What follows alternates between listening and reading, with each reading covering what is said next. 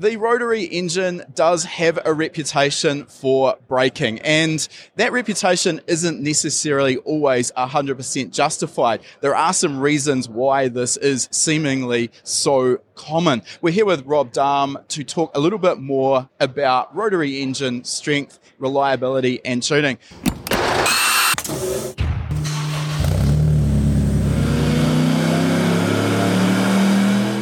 Welcome to High Performance Academy's Tuned In Field Report podcast series. In these special midweek episodes, we look back through our archives to find the best conversations we've had through years worth of attending the best automotive events across the globe. We've pulled the audio from these tech filled interviews with some of the industry's most well known figures and presented it in podcast format for you to enjoy as a quick hit of insider knowledge. So, Rob, for a start, what do you see as the main reason why Rotary rotary engines traditionally have had this reputation of breaking. I mean, we've all seen the memes boost in one side, apex seals out the other side. Yeah, so I would like to preface that by saying because I'm not a traditional builder, I really get to see the actuality of what a typical person sees the rotary engine as. And so you know, I've got all the variety, the two rotor, three, four, and I got the six in, in, in production. Um, and so I see a lot of different misnomers or things that people think about the engine or have come from the history of the motor that incorrectly characterize it now. And so uh, there's a lot of different things we can expand on, but uh, I can definitely say that that poor motor doesn't get the it gets the reputation it shouldn't get, and it's an honor that I see a lot of people call me Rotor Daddy when there are people like uh, PAC Performance and others that have, have really set the stage for me to succeed, you know, both with tuning or building and supporting that motor. So it's an honor to be in this spot you know, speaking as almost an authority or a subject matter expert when really I'm one of the newer people to the scene, but I certainly have learned a lot and built off of the existing. I think where you differ though from some of those shops, and, and obviously not to disrespect PAC or any of those who are achieving, the issue we see is obviously they're doing it commercially. Uh, there are a lot of players in the market, and they want to keep their secrets, as they call them, to themselves, which is understandable. So they kind of don't really share too much of what's going on inside the engine. On the other hand, you're really not doing this for a living. You want yeah. to share this information so you get to, to see uh, what's going on. Now, I want to really focus here on two separate elements. I want to start, which is more my specialty, which is the tuning side of things.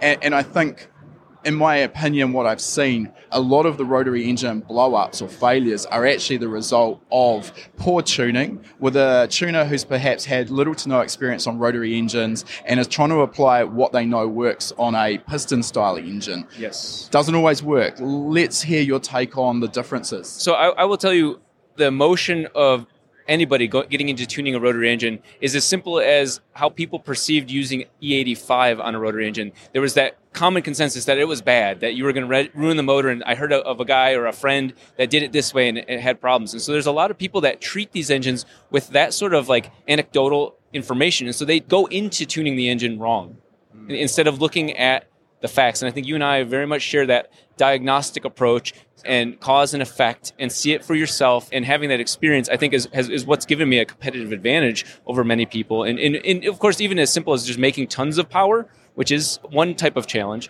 but then also making that power reliably which is the other you know axes of challenge. The reliable is, is the key part here so there's two separate elements. Uh, there's a lot we could dive into here, but just to keep it relatively brief, uh, there's the fueling and the ignition timing. So uh, let's start with the ignition timing. And the rotary engine, what's important for viewers to understand is that they're a sensitive little soul. They really need to be treated with a, a lot of TLC. And where we could potentially on a piston engine run the engine into light levels of detonation on the on the dyno. Obviously, it's not preferred, but it can mm-hmm. happen. And the engine's not instantly going to fall apart. We can find where that knock threshold is where MBT is when we're optimizing the timing. Yeah that's not a real good approach on a rotary engine, is it? No, no. I mean, I've done that approach on a rotary engine, and I, I, paid the price and detonated the motor. And I mean, you know, it's the same reason I don't. And some people do, but I don't run knock sensors because the knock is basically the moment the engine fails. That's a really good point. I've actually had a lot of people reach out on our YouTube channel and on our forums as a result of my rotary tuning worked example, which is in one of our courses. And I specifically make the point of I do not believe in knock control. This will be controversial controversial. I Yes, have a lot of people yes. here saying I'm wrong, but I do not believe in knock control, obviously for the same reason. I'll talk about that in a little bit more detail. When we're validating or tuning a knock control strategy, it's not magic. We actually need to teach it what frequencies to look for and what the noise level is, which is normal background engine operation versus knock. And the only way to do that is to make the engine purposely knock. Now, again, coming back to what I mentioned, uh, that's not something I'm prepared to do on a rotary engine. Uh, almost any level of knock can be enough in some instances to cause damage. So we want to stay away from that. All right, so that's our ignition tuning. Conservative is really the aim of the game. Fortunately, we don't necessarily see such a steep relationship between torque and ignition timing with the rotary engine. So we can kind of be a little conservative. We're not leaving bags of power on the table, are we? Mhm. No, no. I, I actually rented a hub dyno recently with my rotary Corvette and went from about six degrees timing all the way up to 22.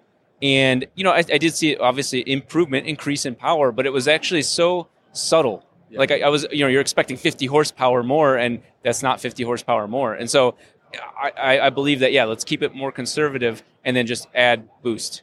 Okay, so that's one element. And then the other is, as I mentioned, the, the fueling. And again, I think people try to apply what they know works on uh, a piston engine. I mean, I hear crazy air fuel ratio targets being discussed with rotary engines in the, the low 10 to 1, maybe into the 9 to 1. I haven't found any need to run that rich, but generally I, I will use a little additional fuel to help with cooling. How, how do you approach it? completely agree. Now, I, I share all of this in my videos, but I run uh, in Lambda, as you often do, and I found that I was running more lean than many of my friends who were saying, "Hey, you're going to blow your motor at that," and I have not yet. And so I run it on ethanol. I run a 0.82 Lambda. And what's fascinating about that is, and we spoke briefly off camera, is that injector timing, I think, especially with large injectors, is a deal breaker on a rotary engine. And I found that myself is that with one simple button click, my injector timing, you know, whether it is the beginning of the time of injecting or the end, at about 30 to 50% of injector duty is extremely critical, especially when your secondaries are coming on and there's 2600s, for example, uh, you know, because you got ethanol and you want to really dump that in there. I found on my rotary Corvette that I was still meeting the same air to fuel ratio, but it was actually circumventing the motor and, and blowing by through the intake to the exhaust, igniting, and still showing the same air to fuel ratio, but it was not going through the motor. And as a result, the motor went lean. So your actual air fuel ratio inside of the engine, which is what counts, was leaner than what you were registering. That's what you're saying? That's correct. And so, so that's where I was like, okay, well, if you're tuning for a specific air fuel ratio, that's not the entire picture if you have your injector timing off. Yeah, absolutely. I mean, I think people don't understand some of the tuning parameters that can actually affect the, what what we're seeing. We'll park the tuning side of things there. There's a bunch more we could talk about, but that's a high level view of, of some of the elements that I see as problems. Do you want to take your car knowledge game to the next level? Join us in the next free lesson at hpacademy.com slash free and start developing your own skills today. Let's dive into the engines now.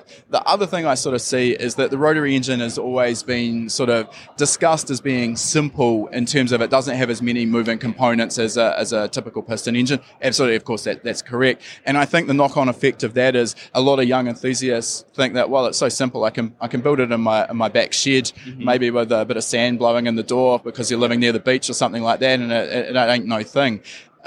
Yeah, these, these engines still need precision when it comes to assembling them. We need to work in the same clean environment that we'd be building any engine. The tolerances, clearances inside them, absolutely every bit as critical as any other engine. Incredibly critical. Now, the best place for any beginner getting into rotary engines to start is Mazda's spec, Mazda's parts, Mazda's side seals, Mazda's even, you could even say Mazda Apex seals. But to start, all using their their tolerances is a phenomenal place to be. So I would go, you know, on a budget, I would go to Amazon and get like a set of calipers, a mic, you know, micrometer, like all the different things to measure and make sure that your your seals are in spec or the rotor is the correct width compared to your rotor housing. Like all of those things are pretty critical to prevent catastrophic failures. And and after that's all verified, then yes, I think that the engine assembly is simple, but that's like the end. That's the end home home stretch. Yeah, that, that's the last probably 10% of the actual job. All of the hard work's already been done up to that point, correct? Yeah, hundred percent. Now I do like to test, like on my three rotor,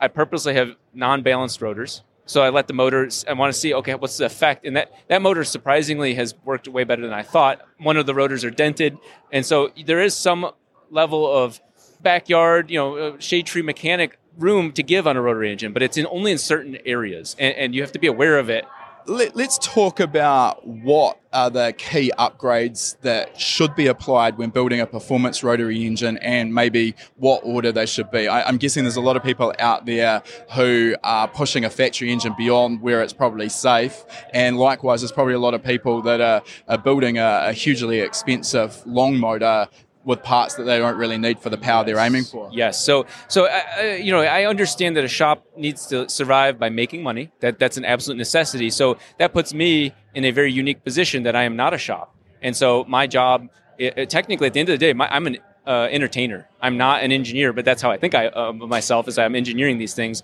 but I'm, my job is to entertain, and so by entertaining, I love to share information. So what I've noticed is a lot of shops will add on things that again that are hearsay or anecdotal but make them money to stay in business. And uh, you know uh, something as simple as lightning rotors anecdotally makes sense. Like yes less rotating mass for sure. But is that at 400 horsepower on a two rotor going to make a big difference? No. Price per value and especially if say you do have a failure in the motor now you're having to pay all this extra money to replace a very cu- a now customized part. So my job in my mind was to use a stock rotor, stock, roughly the same weight as the other rotor, of you know, stock seals, and then just push that to see its limits uh, with minimal adjustment to the motor to see what. Okay, when fans ask me, "Hey, I want to make a 400 horsepower two rotor or a 500 or 700," what at what point certain modifications I feel from my experience um, are justified let's talk about some of those common modifications. So stud kits, uh, doweling the, the housings to the to the plates. Uh, those are sort of two of the more common modifications. Then in high end race engines, there's clearancing of the rotors as well. Yes. You know, what if any of those are, are necessary? If let's say we wanted to shoot for maybe 600 horsepower, nothing crazy in, in a two rotor turbo. Yeah, no, you, you almost nailed it perfectly from what I found is that, you know, starting with the idea of using ethanol to prevent a lot of carbon buildup in the motor so you don't have that, that dieseling or hot spot, uh, which I've experienced. That's one. And then two is doweling. I'm a big fan of doweling. Now, that was kind of shown to me. It wasn't like I discovered it. Is that when I originally purchased this motor, it was very controversial as to whether it would run well or not. But it was built with actually Jeff from Precision Engineering had made these 16 millimeter, which are the same diameter as the stock two dowels, but solid dowel bolts. So they were like a stud that was also a dowel. And the, oh, my findings were that that was a phenomenal solution for the, the torsional challenges of the motor. And so I'm a firm believer that keeping it simple, it, you know, I, I, tell fans that if they want, you know, 400 to 500 horsepower, you know, a stud kit and then adding some dowels, which does take some machine work, but the stud kit first, maybe buy, uh, like uh, Pineapple Racing sells a solid dowel kit, which is just the, the upper and the lower one, and at very least the lower one alone, you know, strengthening that side to side, you know, um, the torsional rigidity, increasing that. Yeah, so that's the very first thing to attack, in my opinion. Uh, especially as a street car, where sometimes you're slamming on it, sometimes you're not. You know that it's not a purpose-built motor. That's where I, I what I attack first, and and then as you go on, I have found that stock rotors, especially at high high RPM, do make love to the side plates, and you'll see the scuffing and the the color discoloration of the tip of the rotor um, not the apex seal, not the, the seals, but the actual physical rotor. And I've gotten away with not catastrophically destroying my motors, but pulling them out and going, okay, you do need to take that five thousandths off the tip. You know, if you're looking at the rotor spinning like this, it's it's the tips. You know, like you almost have to put on a lathe and just take all the corners down, and that seems to be a good next step once you start going really high RPM. So that's more RPM versus actual outright power, yes. which you can understand essentially at higher RPM. The rotors tend to want to walk about a little bit inside mm-hmm. of the rotor housings and just make that contact. Uh, I'm interested with, with, that process. Is that more race only? Is there downsides in terms of increasing blow by, etc., or does it not really make a big difference? On a traditional motor, this is not a traditional motor because it has a dry sump you know so so there's a vacuum in the, the crankcase in the vacuum crankcase do you want to take your car knowledge game to the next level much difference at all because all the seals are almost being sucked to them. I, I, can see that it wears the, the more the vacuum. I have a vacuum regulator on this car because the stronger the vacuum is, the more I was wearing down my side seals and corner seals. And so uh, on a traditional motor where there is no vacuum holding those seals, uh, assisting those seals, yeah, I definitely see more blow by on my three rotor. Like it fills that catch can pretty quick. Yeah, so I mean, there's compromises that we need to understand and be prepared to take. One of the other obvious questions here is apex seals And I mean, most people building a performance rotary will jump to an aftermarket Apex seal. There's, there's literally dozens of options out there, uh, all with their own sets of pros and cons. Then there's also the, the Mazda factory seals as well. My personal take is that people probably jump away from the, the factory seals maybe a little bit too early. And the, the factory seals, when tuned correctly, are, are pretty strong and do a great job of not beating up on the housing. So where, where is the sort of the line in the sand, do you think, where aftermarket seals are, are non-negotiable? Yeah, so you know, I, I will definitely say, and, and because of my, my adventures are very public, um, you'll see the old traditional rotary engine builders say that you know you're doing something wrong if if the stock apex seals break. Now that is uh, objectively true. You're doing something wrong, but I think that the better way to approach the motor as an enthusiast, not as a obsessive builder, but as a person that's in their garage and doing it with a reasonable budget. An aftermarket seal does have some benefits that outweigh the the trade offs associated with those benefits. And so uh, a softer seal tends to be, which I found a soft soft seals tend to warp under intense intense moments, but they never take out the entire motor. That you just lose compression, and uh, you would you would set off camera. That that almost like is like forces you to have to rebuild the motor before it is catastrophic. Yeah, I mean, it's obviously never ideal when you lose compression and the engine either won't start or is really hard to start, which coincidentally is one of the big red flags with rotary engines. If it's difficult to start, chances are start looking at, at what's gone wrong. But of course, the, the failure mode there is bending and losing compression as opposed to catastrophic destruction. And when one of those apex seals lets go, there's not a lot left of your engine and also your turbocharger if it's forced induction. Look, Rob, I think we'll, we'll finish it off there. We could talk for probably another couple of hours on rotary engines, but there's a few tips, hopefully, for our viewers. Uh, if people uh, want to follow you and see what you're up to, where are they best to do so? Rob Dahm, R O B D A H M, on all the different platforms. Perfect, and we'll we'll drop a link in our description there so people can find you easy. Thanks again for your time, Rob, and enjoy the show. Yeah, you too. If you enjoy this podcast, please feel free to leave us a review on whatever platform you've chosen to listen to it on. It goes a long way to helping us get the word out there. All these conversations and much more are also available in full on our High Performance Academy YouTube channel, so make sure you subscribe.